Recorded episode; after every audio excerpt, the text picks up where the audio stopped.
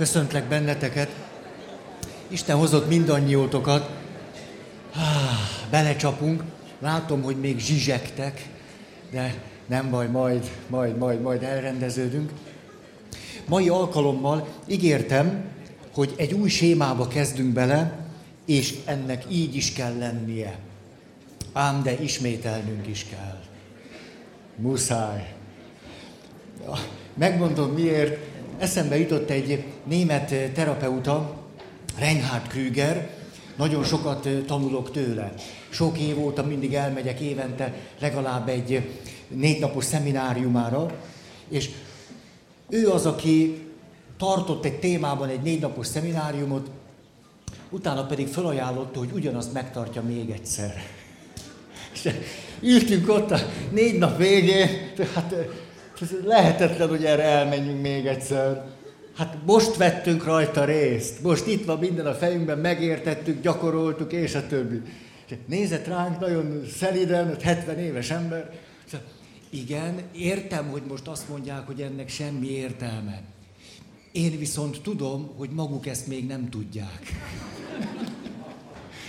és megtartotta ugyanazt a szemináriumot még egyszer, fél év múlva, ugyanúgy négy nap, csak mi nem voltunk ugyanazok. Ahogyan eltelt a következő, következő, következő, sokkal mélyebb megértésben voltunk benne. Ráadásul, amivel múltkor befejeztem, csak a végét szeretném idehozni, az önfeláldozás sémával kapcsolatban, ahogy az volt a tervem, hogy összefüggéseket szeretnék megmutatni. Hogy hát, ha azt valaki úgy elsőre beemelte, akkor gratulálok. Nekem biztos nem ment volna. Eszembe jutott, egyszer voltam egy mentálhigiénis konferencián. Ilyenekre csak ritkán járok, mert egészségemre vigyázok. És akkor ott voltam, és ott ült Vekerdi Tamás, Bagdi Emőke, és még mások. És akkor iskoláról volt szó, iskola hogyan tud mentálhigiénés lenni, és a többi. És akkor egyszer csak azt mondja Vekerdi Tamás, hát, hogyha az iskolára gondolok, nekem sok évféle érzés jut eszembe. Többek között az a fantáziám, hogy valószínű, hogy ma engem nem is vennének föl a pszichológia szakra. És ránézett Bagdi emőkére, azt mondja, emőkét most is fölvennék. Szóval nem biztos, hogy mindannyian ezt rögtön úgy elsőre be, beemeltük, bevettük, minden összefüggés megvan. Ráadásul egy ennyire elviselhetetlenül nehéz témában, mint egy társkapcsolatban a kölcsönös neurotikus allergia. Ha ti úgy mentetek innen, hogy ja, értem, tudom mi ez, és már csináltad is, és azóta már jól is vagytok, gyanús. Ott, ott biztos nem ez történt, valami más. Na tehát, vissza szeretnék hozni nektek egy nagyon-nagyon fontos elemet, ezt még egyszer megmutatni, még egyszer, még egyszer, hadd kérjem el ezt a széket. Köszönöm. Mert látjátok, itt ez volt a lényeg, hogy itt a helyzetünk, amiben nem csak ketten vagyunk, látszólag úgy van, ketten vagyunk, tágabb realitást nézzük, akkor nem, úgyhogy rálássatok. Biztos emlékeztek még rá, hogy mi ez a szék, meg mi az, hogy kölcsönös neurotikus allergia.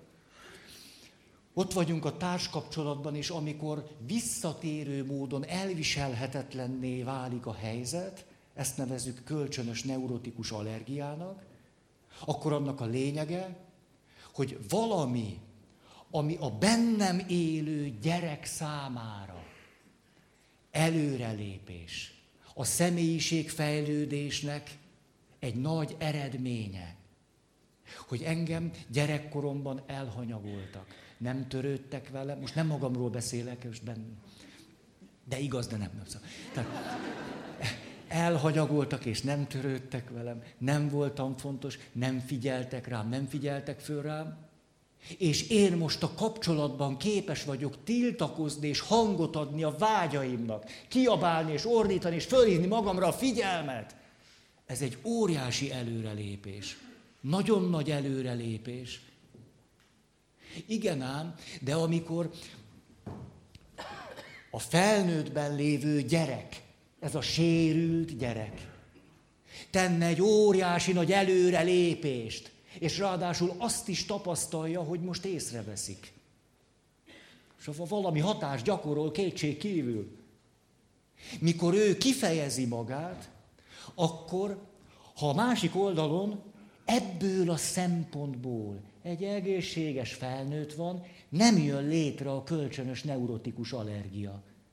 Mert te kiabálsz, én meg, jó, hát kiabálsz, kiabálsz, nem dől össze a világ. Még együttérző is vagyok, mert látom, hogy mennyire kikelsz magadból. De nem félek a kiabálástól, nem ijedek meg ettől. Úgy is tudom, hogy lenyugszol.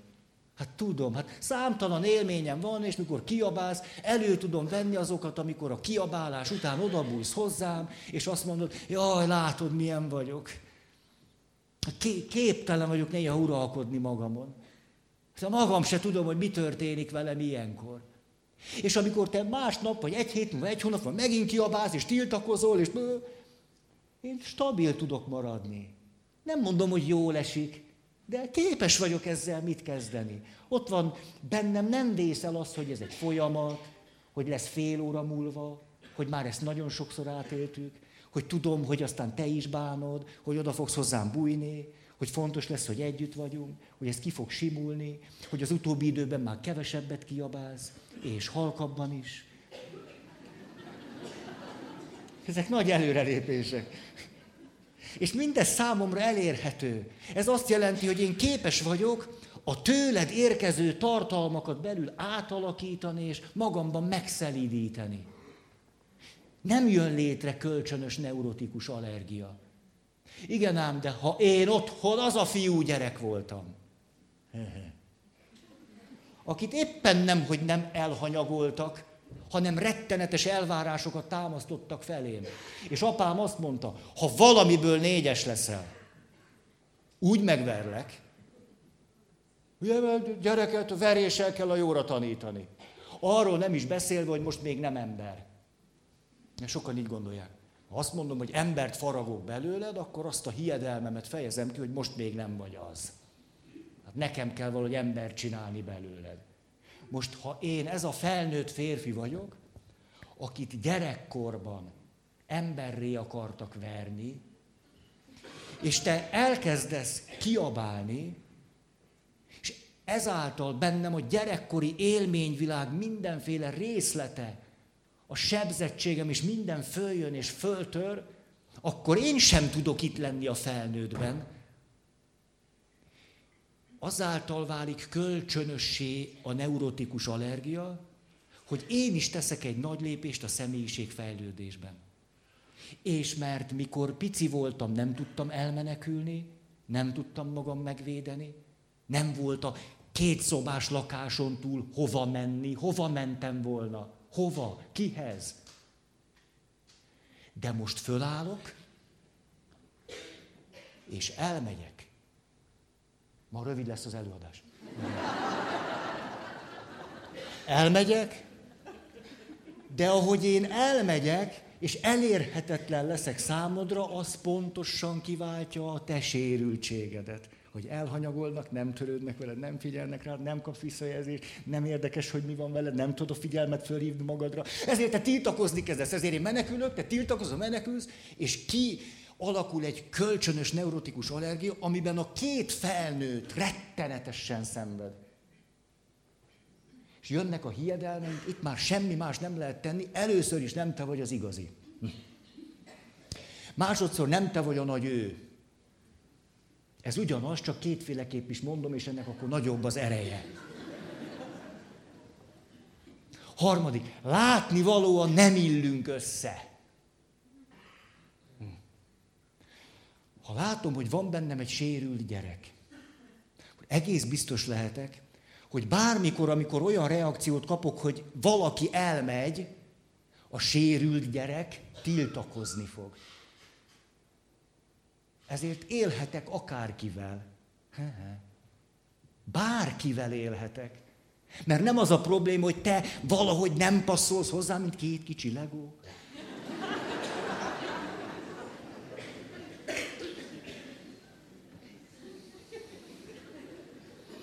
Ma már több legó létezik, mint ember a Földön. Komolyan. Átléptük ezt a bűves határt. A legó nagyszerű dolog. Fú. Jaj, de szerettem játszani vele. Átülök ide. Jaj, itt egy kicsit el, el lustulok. Jaj, hát akkor persze még a csillagrombolót nem lehetett kirakni legóból. Nem mondjuk egy tűzoltóautót, igen. Szóval ezért, amit itt gondolok, annak van reális élménye abból a szempontból, hogy ez tényleg elviselhetetlen. Elviselhetetlen.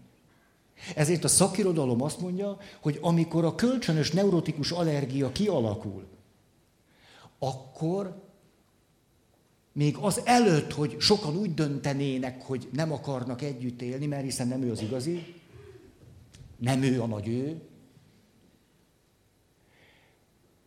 kezdetét veszi a védekező elhidegülés korszaka. Amire megint csak úgy szoktunk utalni, hogy hát már elhidegültünk. Már most nincs mit kezdenünk egymással. Ennek már befellegzett. Már mindegy. Nem érdekel, mi van. Ezt a kifejezést nagyon szeretem. Legalább annyira, mint a kölcsönös neurotikus allergiát. Mert a védekező elhidegülés két szóból áll, védekező és elhidegülés. Mikor itt a felnőttek beszélnek, 99%-ban azt mondják, elhidegültünk. De te benned ott van a szakértő, és azt mondod, védekezésül. Védekezésül hidegültünk el. Olyan, amikor már tudom, hogy mit jelent az allergia, és jön az allergia szezon, akkor már megyek, és hm, egy napot eltöltök a Dunaplázába. Vagy az autómban. Beveszem a gyógyszert, kérek injekciót, fényterápia, vagy valami. A kifejezés nagyon-nagyon találó. Védekező elhidegülés. És a védekező elhidegülés után megint csak az értelmezésünk a helyzetre olyan magától értetődően az, hogy hát ennyi volt. Hát nincs mit tenni. A legtöbben, mikor egy neurotikus allergiával is jellemezhető helyzetbe ér a kapcsolatuk, ide minden kapcsolat elér. Puszi nektek. Azt tudjátok? Ide elér. Ha ott van valódi szoros emberi kapcsolat, ide el fogunk jutni. El, ha ott valódi érzelmekkel teli szoros emberi kapcsolat van, ahol megnyíltunk, ahol akartunk egymástól valamit, főleg ha volt szerelem, ide elérünk. Ú,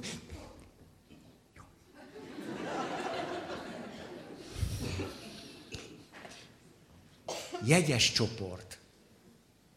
Ülünk körbe, és az elsődleges prevenció jegyében, mondta a szakember, az elsődleges prevenció jegyében a drága, szerelmes tekintettel ülő, édes fiataloknak. Mondtam néhány szót a neurotikus allergiáról. Hát, hogy mégiscsak lássák a fejlődés irányát. És olyan, olyan történt, ahogy elmondtam, hogy körülbelül ez, ez be fog következni, ez a természetes, Hát, ha nem lennénk sérültek, nem következne be, de olyan embert ritkán találunk, mert hiszen a szerelem tudattalan módon, a párválasztás nem tudatos motivumai hasonló, aki, aki jó ki van ezt találva.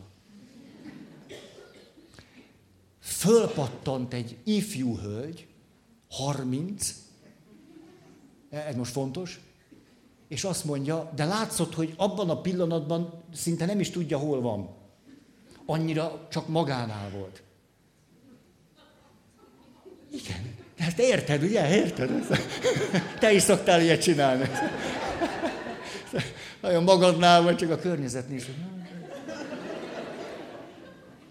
Fölpattantott, ott ült tizen, nem tudom hány pár, és azt mondja, hogy égnek lökte a karját. Hát én ilyenkor mindig szakítottam, mert azt gondoltam, itt a vége. Igen.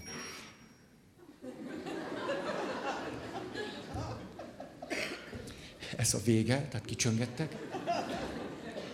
Mert nem volt ott egy szakértő, aki elmondta volna, hogy ez nem a vége, körülbelül egy kapcsolat dinamikájának pont a közepén járunk. De nem vége. Tehát akkor a hiedelmeinkhez hozzájárul az, hogy nem te vagy az igazi, nem ő a nagy ő, most már nyilván vége, nem passzolunk egymáshoz. Sajnos én egy 30 éves legó vagyok, de hát te meg nem tudom, honnan jöttél. Így. Szerintem, szerintem a halál csillagról vagy, hogy ilyen darab. Nyilvánvalóan nem passzolunk egymás, egymáshoz. És hogy van a tovább menetel? Ezt, ezt, hát ismétlünk. Tologatjuk a régi matchboxot. Újból kirakjuk a... De jó, hogy figyeltek, köszönöm. Ez jól esik. Úgyis a következő séma elismerés, hajszolás. Na most. Mi hozza itt a tovább lépési lehetőséget? Ez volt az a pont, ahol behoztam az öt. Hogy? Mondjad. De jót, jót kezdtél. Öt, jaj, na ezért ismétlünk, mert kalapból van hat, és konfliktuskezelő stratégiából van öt. Ugye, ugye? Aki azt mondja, na most megint ismétlünk. Tudtad? Tehát, ekkor hoztuk be az öt konfliktuskezelő stratégiát. Mert ahhoz, hogy ebből legyen valami, ahhoz nem elég csak a kompromisszumot erőltetni. Most nem akarom az egész rendszert megint végigmondani, csak a kompromisszum keresés elégedetlenséget szülő hátteréről akarok beszélni. Miért van az, hogy ebben az esetben, ha a férfi azt mondja, ide figyelj, kössünk kompromisszumot, két felnőtt él együtt, egy biztos,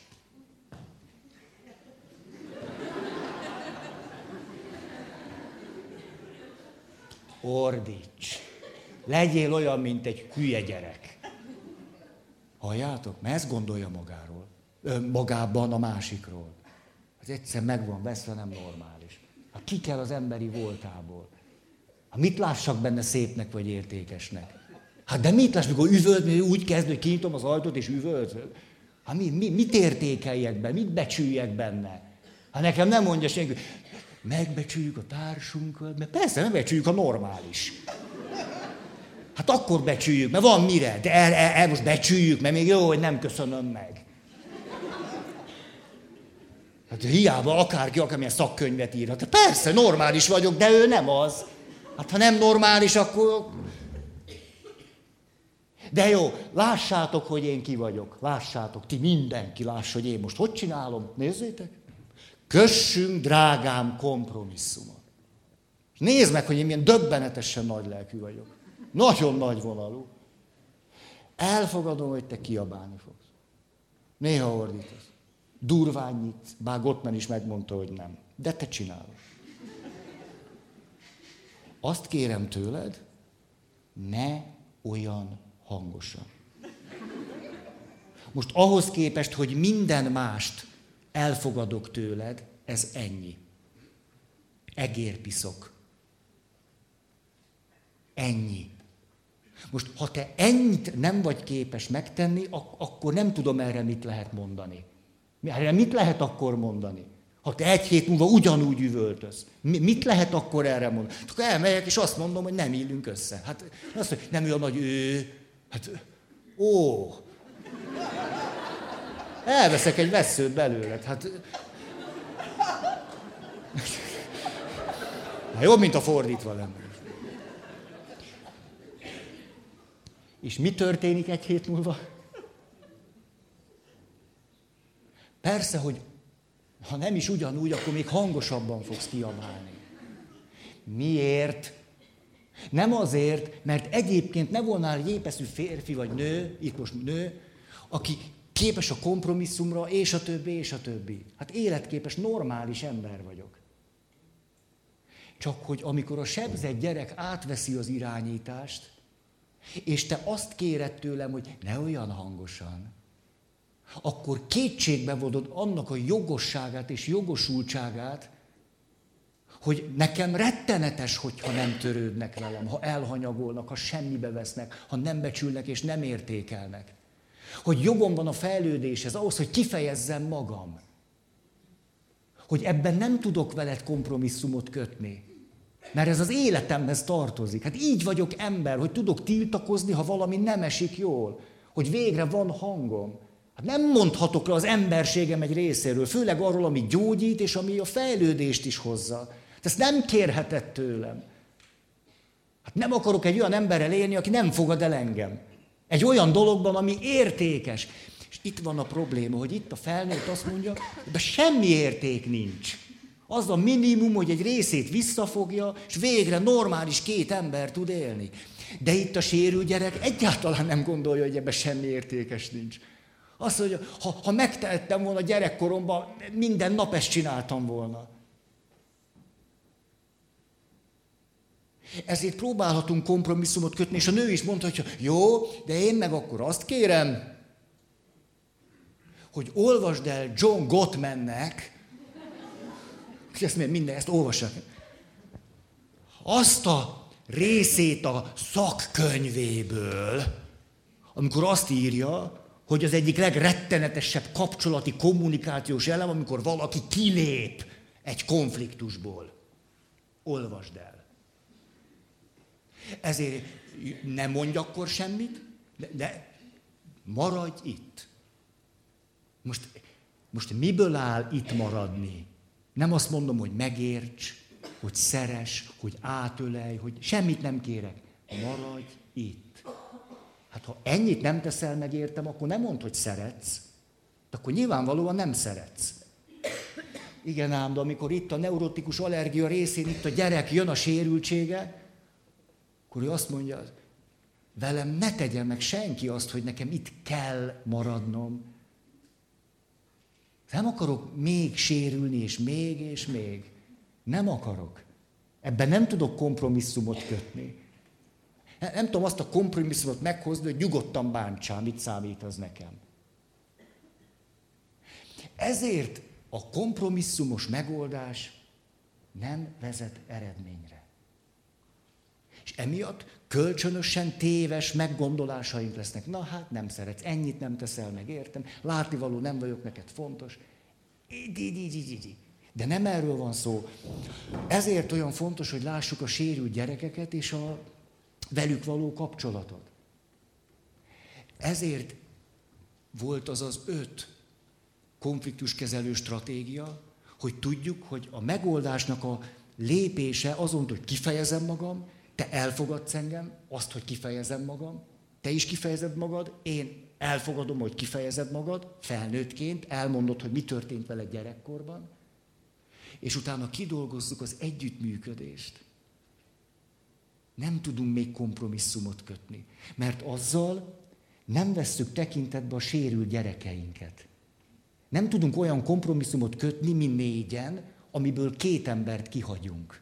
Az nem kompromisszum, hanem mi ketten felnőttek diktálunk a sérült gyerekeknek. És megmondjuk, hogy mától kezdve nekik hogy lesz. Ez nem kompromisszum nekik. Nekünk az. Nekik nem az. És az együttműködés kidolgozása azt jelenti, hogy, hogy itt vagyok férfiként, és te elmondod, hogy hogyan szenvedsz attól, hogy ordítasz, te magad is, mindig utána, de elmondod, hogy mit is élsz át, és gyerekkorodban mi történt veled. Hogy hogy próbáltad magadra fölhívni a figyelmed, és hogy küldtek el, hogy hogy nem törődtek veled, hogy hogy voltál kulcsos gyerek. Van még ilyen? Nincs. Nincs. Mágnes kártyás gyerek. Le vagyok maradva. És az együttműködés azáltal kezdhet megint kialakulni, hogy én más szemmel nézek rád. Mert elismerem az ő jogosultságát arra, hogy kifejezze magát. Ezért, mikor a felnőtt társamra nézek, akkor nem csak rossznak látom, amit csinál. Ezért azt magamba tudom emelni, tudok vele együttérző lenni, és megértő, el tudom fogadni az ő fájdalmát és az arra adott reakciót, megértem, hogy a számára miként fejlődés, hogy ő maga is hogyan szenved tőle, és hogyan kiszolgáltatott, és ahogyan én ezt magamba emelem, tulajdonképpen már nem tartom rossznak. Úgy is mondhatnám, hogy továbbra is szinte elviselhetetlen, ha itt vagyok. De képes vagyok elérni a bennem lévő felnőttet, aki el tudja mondani, hogy nem ellenemre van. Hogy nem lesz baj. És amikor ez kölcsönösen megtörténik, tehát valamit már nem kizárólag veszélyesnek, fenyegetőnek, rossznak, undorítónak, erkölcstelennek, lehetetlennek, abnormálisnak látok, hát akkor tudunk együttműködni. Mert kompromisszumot köthetünk úgy, hogy belül egyébként én azt gondolom, hogy te hülye vagy. Úgy lehet kompromisszumot kötni. Mi üzlet felett nem tudnak úgy kompromisszumot. Lenézi, lebecsüli, jól átvágta, érdekből csinálja. Na, na, na, rengeteg mindent lehet csinálni. De itt egy kapcsolatról van szó. Arról, amiben az érzelmi összetartozás adja a kötőanyagot. Hát nem, nem, nem. Hm. Ezt muszáj volt ismételni. Ezt muszáj. Mert ezer emberből egy érti, hogy mi van itt. De most már itt, itt viszont már mindenki, az elég jó arány.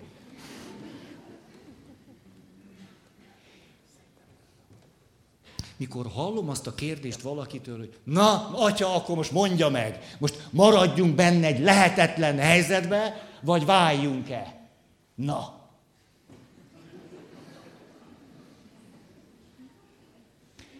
Azt találtam ki, de ez csak a fantáziám. Egyszer azt fogom mondani. Hát nézze, ha brutálisan egymást bántalmazzák is, szerintem akkor maradjanak benne. Valószínű ez az egyház tanítása, és én szeretnék ehhez hűséges lenni. Ha nem folyik vér, szerintem akkor váljanak.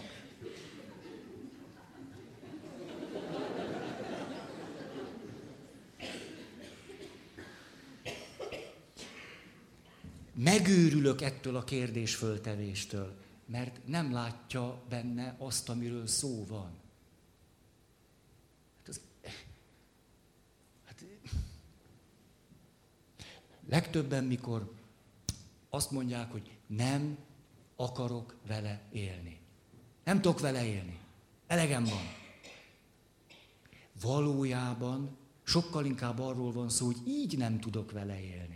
Így ezzel a kölcsönös, neurotikus állapottal nem, nem tudok, ez elviselhetetlen. A nehézségük az, hogy nem tudják, hogy lehetne másképpen. Hogy ezt nem tudjuk. Nem tudjuk, nem látjuk, hogy lehet másképpen. A fiatal hölgy föláll, és az esküvő előtt azt mondja, hát eddig, hát eddig én azt gondoltam, itt a vége, el is váltam mindig. Már hogy szakítottunk, mert hát nem volt még házas hazamentem, és ezen gondolkoztam, hogy tulajdonképpen ő akkor úgy házasodott volna meg, ha nem hall a kölcsönös neurotikus allergiáról, hogy hát most jó van, nem, rágurítunk egyet, nullára föltettem rulett, kis pörög még a golyó, és az, Hát ha, ha, ha éppen ő mondjuk a nyolcadik olyan, akivel pont ez nincs, akkor, akkor, akkor együtt leszünk. De ha, ha nem az ő nulla, akkor nekünk is végünk lesz. De hát valamikor csak meg kell házasodni, ha egy nő akar mégiscsak jobb 35 évesen. Ez, ez, ez szívben markoló nekem. Szóval a nagy kérdés az az, számomra, hogy tudjuk-e, hogy mit lehet csinálni. Mert hogy annyi mindent lehet csinálni. Tehát nem könnyű. Fú. A, az emberi kapcsolatok tulajdonképpen az élet összes drámaiságát hordozzák. Tehát amitől az emberi élet egy, egy súlya van, tartalma van, drámaisága van. Ez... Tehát ha valaki hozott egy előzetes döntést, tudjátok, a döntéseink előtt vannak előzetes döntések. Ha valakinek a ki nem mondott előzetes döntése az, hogy ő felszínesen akar élni, akkor hát akkor sajnos ennyi. Tehát itt mindig egy kérdés is föltétetik nekünk, hogy akarunk-e az élet mélységeiben. De nem szenvedni, mert amikor valaki azt mondja, és mutatom, hogy mi ebben a rettenetes nekem, akkor valaki azt mondja, hogy hát most akkor maradjunk benne ebbe, és tegyük tönkre egymást, meg a gyerekeket, vagy váljunk el. Na, atya mit mond? Akkor két dolgot tud elképzelni. Vagy azt, hogy benn maradunk, és ott nem csinálunk semmit, csak szenvedünk két kapura, és még rosszabbul leszünk, és még elviselhetetlenebb lesz az élet, és valószínű az egyház tanítása az, hogy bele kell dögleni. Valószínű, hogy ez ezért van a pap fekete reverendában. Ké, képviselő, tulajdonképpen most nincs rajta ez a mondat, de hogy tulajdonképpen így jár kell, hogy dögölj bele. És e, ettől olyan magasztos, hogy végül beledög lesz, és ezért mondjuk sírig tartó hűségnek. Hát úgy, úgy mondjuk, nem? Sír, sírig, sír, lesz ott olyan sír. Hogy ez az egyik lehetőség, hogy, hogy, hogy kiszolgáltatottan, tehetetlenül, nyomorultul értelmét nem látva, boldogtalanul, elégedetlenül szenvedünk, ez az egyik. A másik, hogy na, végre ennek vége. Ja. Na, ha melyik, melyik legyen. Ezt a fölállítást nem tudom, nem tudom reálisnak tartani. Mert nincs benne minden. És ezért, mikor ezt az alternatívát mondják, én egyszer meg, meg, meg de ennek most a párhuzama számomra az, hogy Jézus maga tehetetlenül, szenvedett, kiszolgáltatottan, nyomorultul, ott halt meg a kereszten. És mi hát akkor őt siratjuk. Ez a keresztút. Mit, csináltak vele a rossz emberek? Hát úgy látszik az élet ilyen. Vagy így, vagy úgy, ez a vége. Hát ennél rettenetesebb teológiai elképzelés nem, nem is tudok elképzelni. De ebben semmi nincs abból, hogy azért jöttem, hogy életük legyen és bőségben legyen. Te, tehát, kell ezt még mondanom? Jézus nem egy nyomorult áldozat, akivel rossz emberek bármit megtehettek, hanem ő szabadon odaadta az életét. Hát ez teljesen más. Az együttműködés Isten és ember között az az, hogy látjuk egymást, és kölcsönösen megértjük egymást. Nem kölcsönösen szenvedünk, és beledöglünk. Ugye? Jó, jó. Jó, ha már ketten vagyunk, kicsit megnyugodtam. Kezdett fölmenni a pulzus számom, és már legalább 67. Tényleg, ez 50-es nyugalmi pulzusom van. Na most. Ismétlés záró akkordja. Térjünk vissza a ködös albionban élő szerelmes hölgyre. Ez lá, látni való, hogy ez nekem be, be, becsúszott ide. Nem, nem. Tehát, szerintem ma este fölszáll a köd, jön majd a jég, és a... Képzeljük el ezt az ifjú hölgyet, ugye tudjátok, hogy miről van szó, azt már nem... Három szék elég lesz. Itt az ifjú hölgy, meleg pulóverben ül a ködös albionban. Össze kucorodik ott a padlásszobába. He? Itt a férfi. Helyhaj.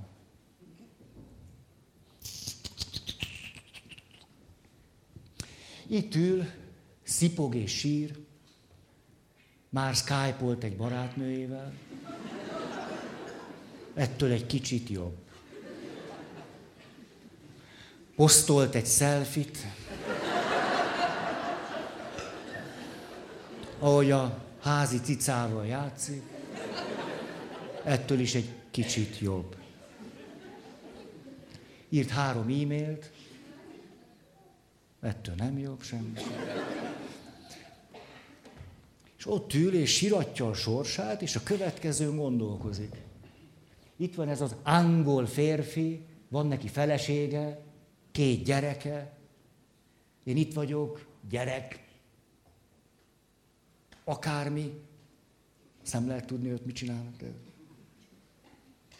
És én olyan szerelmes vagyok ebbe a férfibe, mint még senkibe. Én így még nem szerettem férfit.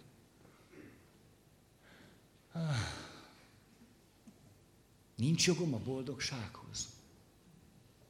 Nem érdemlek annyit, hogy valaki engem szeressen. Hát én rosszabb vagyok másoknál. Az én életem nem számít.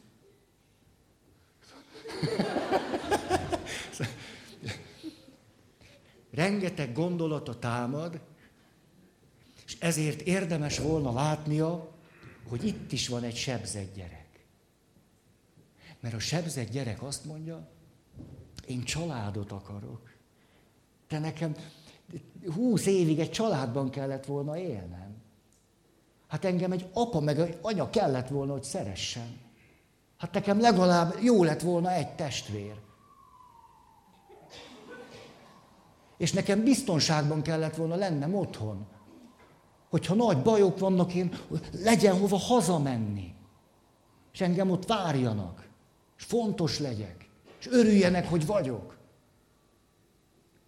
De a gyerek ezt nem kapta meg. Ezért ő benne rettenetes hiányok és vágyak együtt vannak. De ő már felnőttként ül itt és ha nem látja, hogy mi történik, becsúszik a sérült gyerek szerepébe, és azt mondja, jogom van, hagyd volna jogom, nekem jogom van, én is boldog akarok lenni, el akarom venni, ami az enyém, én is vagyok rosszabb a többieknél, én nekem, én nekem, de ezt a gyerek mondja. Aha, és jó, hogy mondja. Tudjátok, hogy jó, hogy mondja. Hogy azt mondja most 20 évesen, meg 25, hogy nem akar úgy élni. Hogy ő, ő többet ér, hogy neki több a vágya, hogy ő családot. Jó, hogy mondja. Hát mondja csak.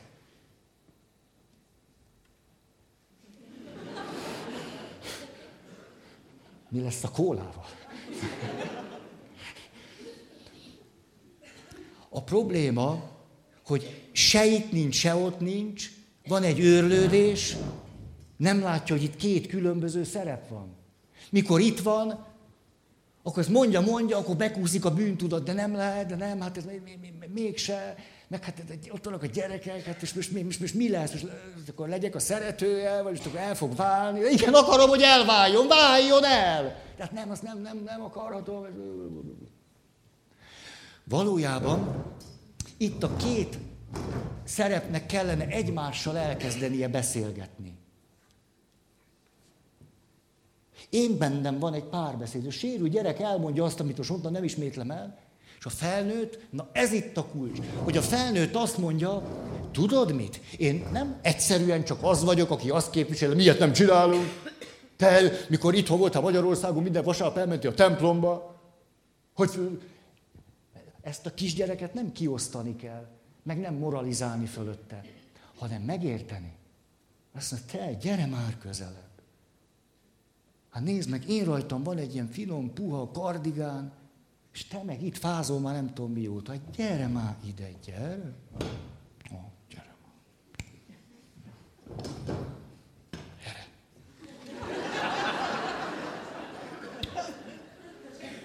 Olyan szúrós vagy, meg kiabálsz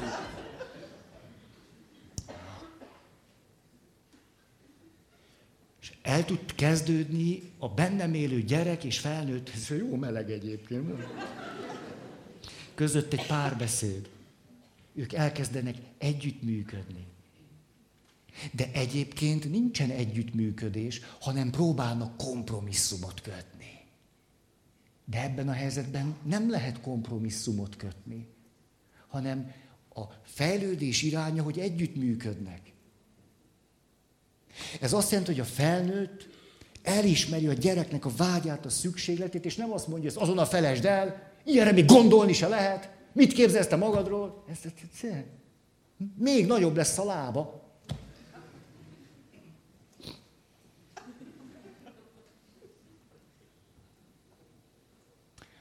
Az együttműködés, hogy elismerem őt, és szeretem, és elfogadom, és megértem. És gyere, dühönghetsz is, meg sírhatsz, meg toporzékolhatsz, meg minden bajod lehet. Hát nekem is lenne, ha én lennék olyan kicsi.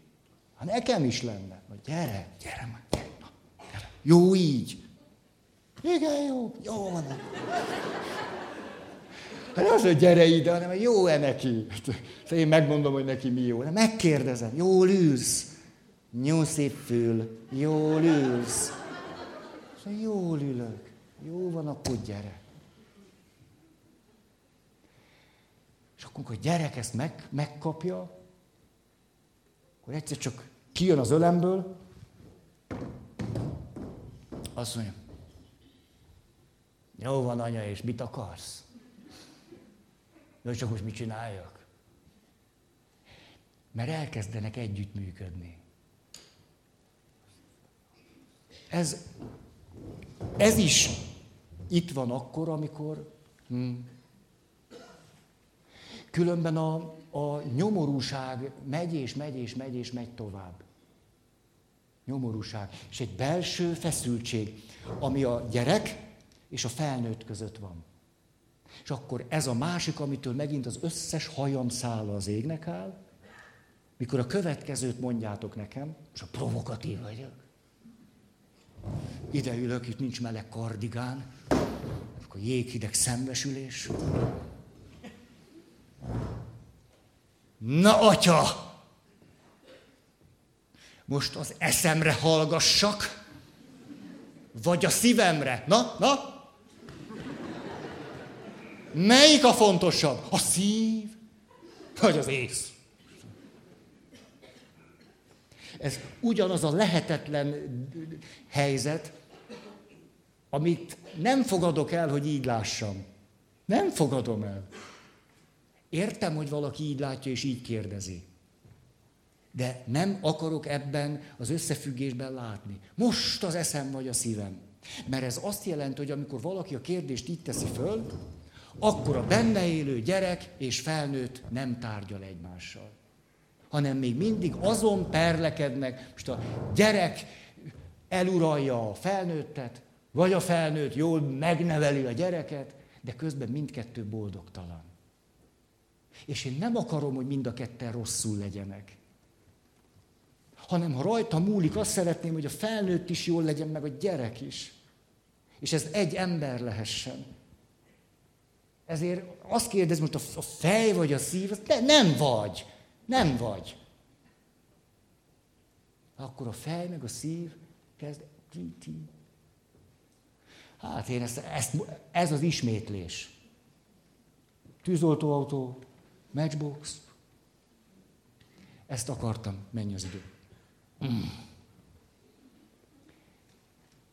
Rendet rakok. Ezt nem tudom, hogy kell, de... Most elvisszük a három segítő szerepet. Köszönöm. Hát, nem várom, a rakom le a kis fenekem. Azt mondja, hogy jön a következő séma. Ti kész vagytok a váltásra?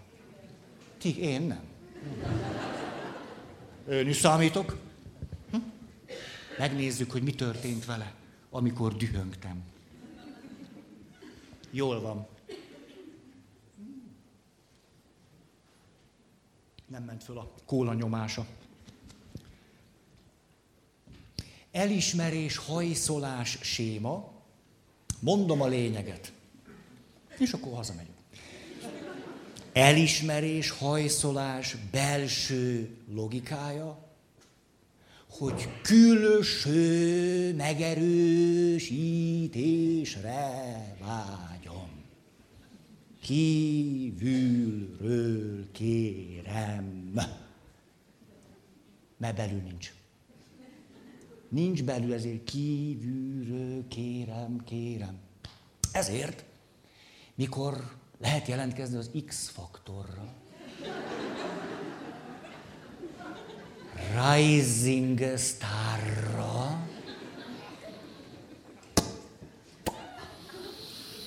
már ülök is a laptopom elé, és megyek, mert ez remek lehetőség az elismerésre. Gőzöm sincs, hogy tudok-e énekelni, vagy nem. Hogy belül ki és mi vagyok, hogy jó vagyok, vagy nem vagyok jó, értékes vagyok, vagy nem, szerethető, vagy nem, tehetséges, vagy nem. Ezt én nem tudom. Minden azon múlik, ti mit mondtok. Most a, az elismerés, hajszolás logikája, hogy külső megerősítésre van szükségem, mert a belső stabilitás nem létezik, kimunkált önazonosság nincs, magamat a ti tükrötökben látom. Tehát addig tudom magamat valakinek értékesnek, szerethetőnek, érdekesnek tartani, ameddig ti ezt mondjátok nekem. Egyébként nem tudom, hogy ki vagyok, vagy mi vagyok. De függök attól, hogy ezt kapjam. Nagyon. Három módja tudjátok minden sémában a cselekvési lehetőségeknek. Minden séma négy elemet tartalmaz, amit már annyiszor elmondtunk, hogy már pusztulat még egyszer elmondani. Gondolkozás, érzelmek, szelektív emlékek, testi, fizikai állapotok. A cselekvés nem része a sémának, hanem a sémára adott választak tekinthető. Első, jellemez engem ez a séma, és ha teljesen elönt a séma logikája, akkor mindenkitől, vagy első verzió, elismerést kérek, megbecsülés, szeretetet és elfogadást, de mindig kell, kell, kell, kell, kell, mert én magamat nem tartom annak, nektek kell mondani, adni, megerősíteni, visszajelezni, feedbackeljetek nekem, légy szíves, sokat, ez az egyik verzió. A másik verzió ugyanebben a sémában, hogy nem annyira a szeretet, az elfogadás, az elismerés, a, nem, inkább, hogy csodáljatok. Hmm, tapsoljatok, hagy legyek híres. Muszáj, hogy lenyűgöződjetek. Muszáj. Ez a másik. Most, ha benne vagyok a séma logikájába, akkor melyek van, valaminek történnie kell. Én megyek, X-faktorra is, Rising Starra is, Megasztárra, minden sztárra megyek. Ahol valahol látom ezt, hogy sztár, én ott vagyok. Star Wars, oda is megyek. Ott statiszta akarok lenni. Nekem minden csak ott legyek, legyek, legyek. Ez elöntött a séma. Másik, érzem a sémának ezt a nyomását, és ugye a másik cselekvési megoldás, hogy megpróbálok ellene tenni annak, hogy a séma logikája érvényesüljön bennem, ezért elkerülök minden ilyen helyzetet. Én belül, most mondom, belül annyira vágynék, egyszer ott lenne előttem a zsűri. Zsűri. De még kimondana is édes. Mit keresel itt?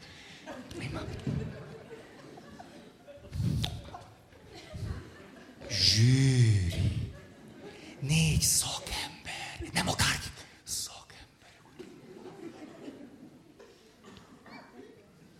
és mind mondhatják, hogy igen! Hát, de én érzem, hogy kiszolgáltatott vagyok, ezért nem jelentkezem. Gyere innen. Engem sose láttok ott. Soha. Fantázia van, de... Harmadik, amikor valaki túl kompenzálja a sémát. Ő az a valaki, vágyik az elismerésre, hogy csodálják, vagy hódoljanak neki a nagyságát, dicsérjék, és a többi. De mondjuk történetesen nincs hangja. Úgy nehéz egy ének zenei produkcióban messze jutni. Na de ha én nem sztár énekes akarok lenni, hanem hódolatra, odafigyelésre, elismerésre vágyom, de annyi eszem van, hogy úgyse fog menni, bependerülök a színpadra, és ordítok. Valamit csinálok. És akkor tudjátok, mi történik? Látom a zsűrit, hogy fölállnak, és tiltakoznak. Az egyik rám üvölt, a másik magában oskad. Ezt én csinálom. Én, én. És másnap rólam beszélnek. Én rólam beszélnek.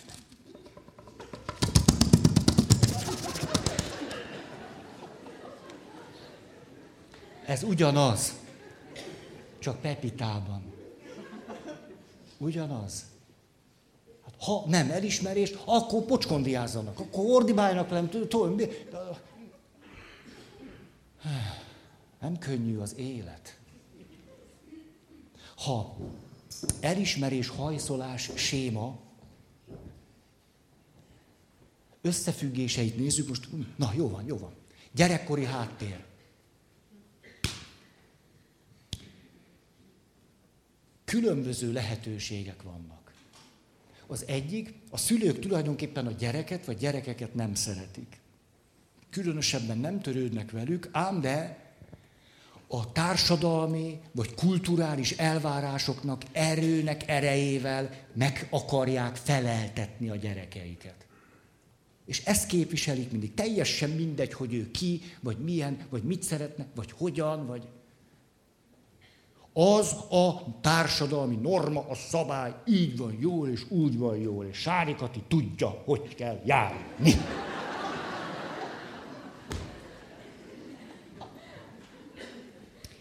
Ilyenkor valóban nem számít, hogy ki vagyok, vagy mire vagyok jó, vagy tehetséges. Megtanulok külső szemekhez igazodni. Azt tanulom meg egész kicsi koromtól kezdve, hogy azt lássam, ahogy ti láttok engem. Mindig annak a szemével nézzek, aki engem néz. Nem azt tanulom meg, hogy én, ahogy nézem az életet, mit látok, aztán mit érzek, és mit gondolok, hogy mire vágyok, vagy mi az, ami fontos nekem, ezt nem tudom. Azt nézem mindig, nektek mi fontos. Próbálom úgy, hogy pont úgy legyen. Ti akkor ezt elismeritek, azt, hogy jó, most megfeleltem. Most ez így rendben van. Mindig erre törekszem. Magamat mások szemével nézem. Mert az számít nekem. Mert ha akkor elfogadtok, akkor rendben vagyok. Egyébként nem vagyok rendben egyáltalán. Aki ezzel a sémával él, élrezhet magában nagyon nagy ürességet. Hiszen egész pici korától kezdve azt tanulta meg, hogy mások hogy néznek rá, ő hogy néz ki kívülről, és hogy hogy kell kívülről kinézni.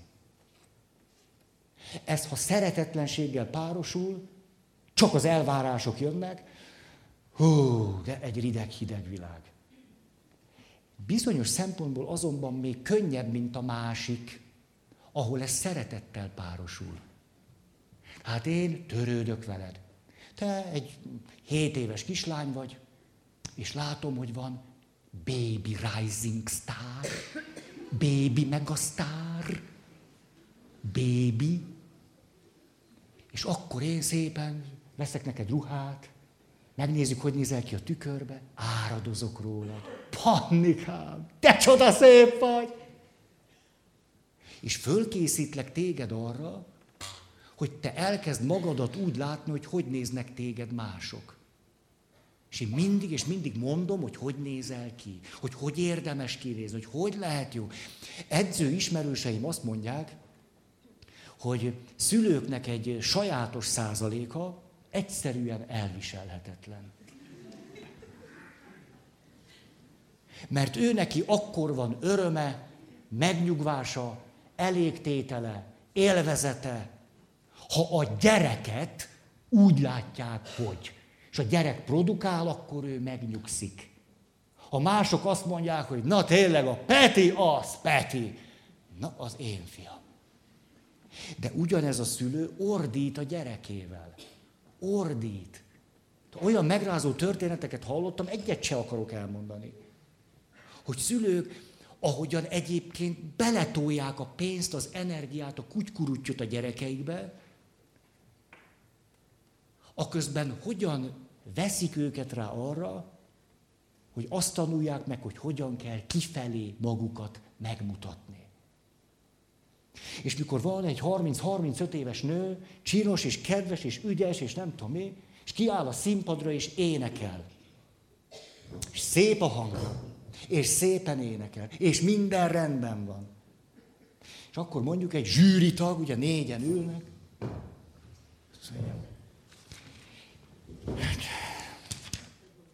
most e- egyik sem vagyok, nehogy ez...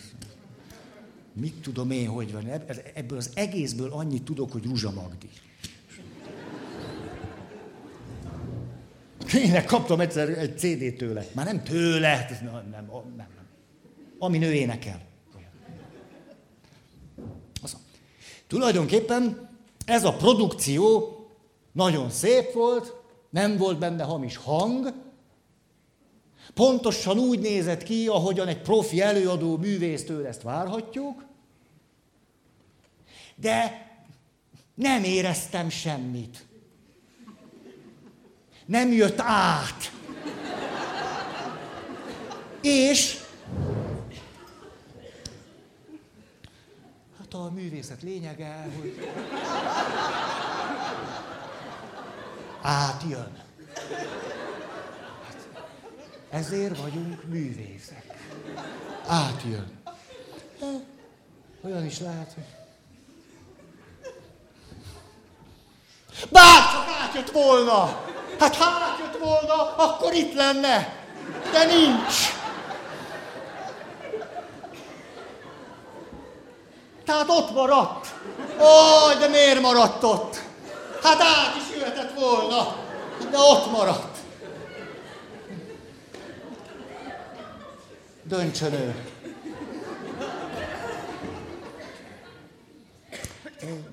kollégáim nehéz helyzetbe hoztak, hogy én döntsek.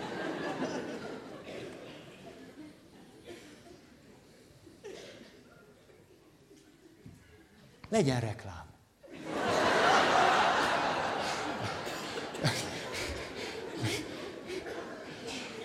És tudjátok, mikor valaki, aki mindent megcsinál úgy, ahogy kell, minden úgy van, nem énekel hamisan. Szép. Mi kell még, nem tudom, mi, mondjatok. Nem, nem, azt most hagyd már, ne, ne, frusztrálj engem, nem, nem. Jó a színpadi mozgása, ugye? Jól áll rajta a ruha. Hát elismerés hajszolásén állá vagyunk. Jól tudja magát, tudja, hogy ez a mozdulat hogy hat. Kitárja nem ilyen, ilyen beszűgült, hogy kis ketelányom. Ne, hát ne. Persze, menjen, menjen innen! Hogy, mit keres itt? Nem, hát már ahogy bejön, az jó. Hát az minden elején van. Jöjjön be.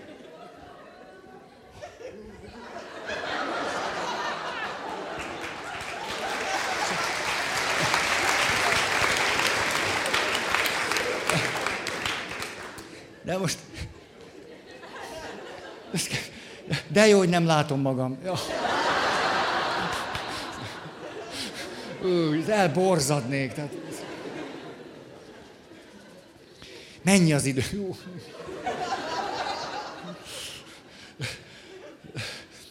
izzadok is, szóval nehéz, ez nehéz. Tehát tulajdonképpen, ha valaki 20-30 akárhány évig folyton folyvást azt tanulta meg, hogy mit kell tennie ahhoz, hogy mások úgy lássák, hogy, akkor mi jönne át? Nincs minek átjönni. Nincs minek átjönni.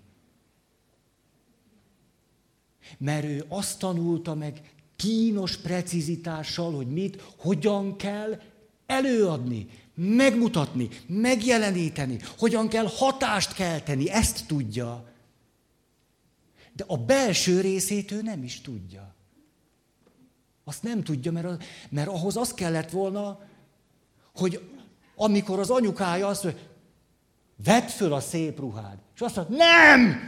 Nem veszem föl, és akkor elkezd fetrengni, nem, nem, nem, nem veszem föl. Ez kellett volna. Mert akkor húsz év múlva, amikor azt mondják, hogy nő, akkor rock and roll, akkor szóval tudja, az a gyerek úgy, értitek? Van, van anyag, amiből meg lehet csinálni. De ő neki nincs ez a belső anyag, amiből meg tudja csinálni. Ezért úgy csinál, ahogyan azt csinálni kell. De nincs belső anyag. Nem könnyű az elismerés hajszolás. Ha-ha.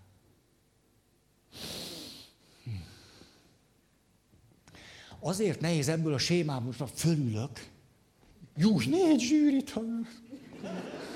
Nem tudtam, hogy még benn vannak. Most szóval, azért nehéz innen kijönni. Emlékeztek, az amerikai főiskolás egyetemistákat kérdezték arról, hogy mi a hosszú távú életük célja. És 94 százalék azt mondta, hogy a siker. Tehát tulajdonképpen most néhány nemzedék fölnőtt úgy, hogy eleve a kultúra is arra szocializál, hogy te megtanuld magadat mások szemével nézni. Majd ettől azt várni, hogy jól leszel. Miközben ettől bomba biztosan nem leszel jól. Nincs is, aki jól lehetne.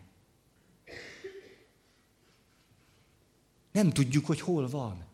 Tehát me- meg kéne még születnie, föl kéne őt fedezni. Ezért valakinek azt mondjuk, nézd, hát én azt hiszem, hogy te igazi nagy problémád az, hogy az köt téged le, hogy hogy szerez elismerést, hogy hogy legyél sikeres, hogy hogy, hogy add el magad, ezt tudod, neked nagy baj. Ez baj. Te biztos, hogy te nem vagy egy épeszű segítő. Hát ha van valami, ami ebben a világban érték meg jó, akkor ez. Hát engem erről ne akar lebeszélni, hát semmi másom nincs is, mint ez. Hi.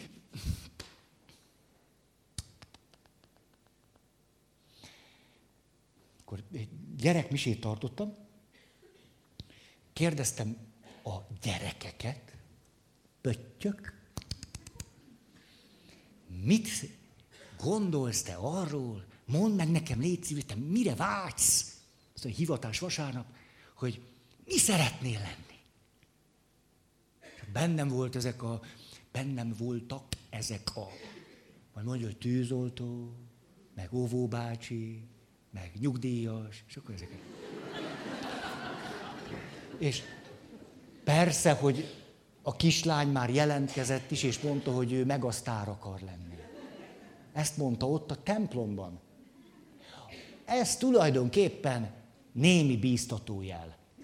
Mert a templomban nem igazodott a templomhoz. Azt mondta, hogy ő, ő megasztár akar lenni.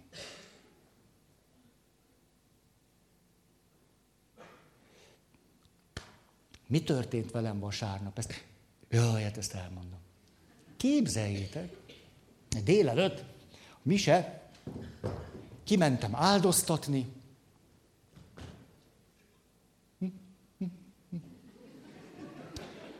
kis minisztrán srác volt mellettem. Befejeztük. Megfordultam, hogy menjek. Ő meglepő módon szorosan mellém áll, mutatom. Csak a liturgia szabályait betartva rám pislant, megy, azt mondja, Feri atya, szeretlek.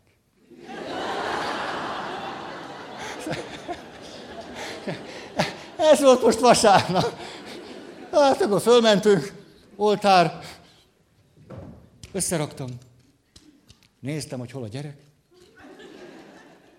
Egy liturgikus vonulás keretében arra felé vettem a lépést. Én is.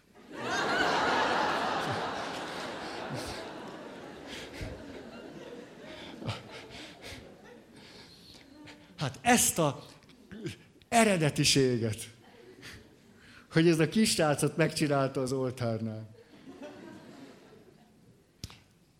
Az az értelmi fogyatékos kisfiú jut eszembe. És miséztem egy héten minden nap értelmi fogyatékos gyerekeknek és fiataloknak. Középsúlyos, enyén súlyos. És ugye mi atyánknál minisztránsok megfogják a pap kezét. De hát egy hétköznap reggeli misén nyilván hány minisztráns van. Közelíti a nullát. Ott állok, értelmi fogyatékos gyerekek ülnek, egyszer csak az egyik fölpattan,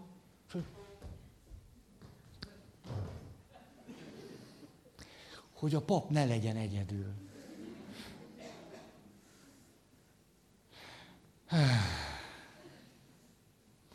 Szóval nagy nyomorúság, hogyha valakit megtanítunk arra, hogy mások szemével nézze magát. Akkor lesz egy, beszélgettem valakivel, művész világban forog. Azt mondja, tudod, vannak olyan művésznők, akik tulajdonképpen semmi másról nem beszélnek, mint hogy ki volt beléjük szerelmes. És mennyire és hogyan rajongtak érte, hogy amikor ő Olaszországban lépett föl, hát akkor oda jött egy igazán nagyszerű, jóképű, nem nagyképű, jóképű fiatalember, hatalmas rózsacsokorral olyan, csak Itáliában terem. És azt mondta, mindenemet odaadnám, ha az enyém lenne. És akkor én azt éreztem, hogy Rápillantottam, nem. És amióta él, ezt mindenkinek elmondja. Szobája falán képek függnek róla. Ahogyan éppen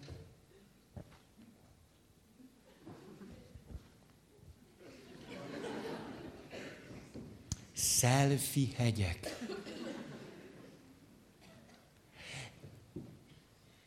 Na, erről külön érdemes volna, de lejárt az idő. Arról nem is beszélve, hogy kell tolnom egy szelfit a haveroknak. És a Székesfehérváron tartottam előadást néhány hete, és bejöttem, témába vágott, megkérdeztem, hogy küldtetek üzenetet, hogy elkezdődött? Csomóan elkezdtek nevetni. Érdekes az a kultúra, erről beszéltünk már, hogy nem megélés, nem megörökítés, megosztás. És a megosztásban megosztom, hogy ő tudja, hogy én december elején, amikor a normafán ki se lehet menni az utcára, leszakadnak a fák dobogókön, a jég súlya alatt, az emberek fáznak, a talpuk pedig átfagy a hideg esőbe. Én Tahitin vagyok. Süttetem magamat, fürdő ruhába, egy koktél van a kezemben, és egy kis napernyős pálcika úszkál a koktélben. 30 fok sincs, finom, kellemes szellő, és ezt posztolom. És tulajdonképpen, hogy én most itt jól vagyok-e vagy nem, azt nem is tudom. Tulajdonképpen gőzöm sincs, hogy hogy vagyok. Tulajdonképpen, ha, ha, ha őszinte lennék, akkor nem csak, hogy üresnek érzem magam, nem csak nem is tudom, hogy hogy vagyok, hanem be kellene látni, hogy tulajdonképpen, tulajdonképpen én azt gondolom, hogy most jól kéne, hogy legyek, és nem értem, hogy miért nem vagyok jól. Hiszen itthon mindenki a hideg esőbe szenved, míg én. Hol a... Gyere már! Én? Akkor nem értem, hogy mi van. És ezért muszáj, muszáj, muszáj azért, hogy azt gondolhassam, hogy ti most majd irigykedtek rám, és azt gondoljátok, hú, hát azért ez. És én belegondolok, hogy te otthon kinyitod a okos telefonod, és meglátsz engem, ahogy azt mondod, hogy hú, és ez ad nekem valamit. Az, hogy ott vagyok a világ legjobb helyén, az nekem tulajdonképpen nem hú, hanem ott is csak ugyanolyan elárvult kiskölyök vagyok, mint bárhol. Ha nincs valaki, aki azt nem mondja, hogy hú.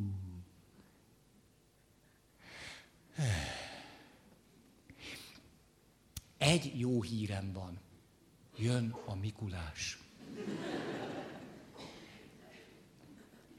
Úgyhogy egy hét múlva, hát csak kaptok valami jót.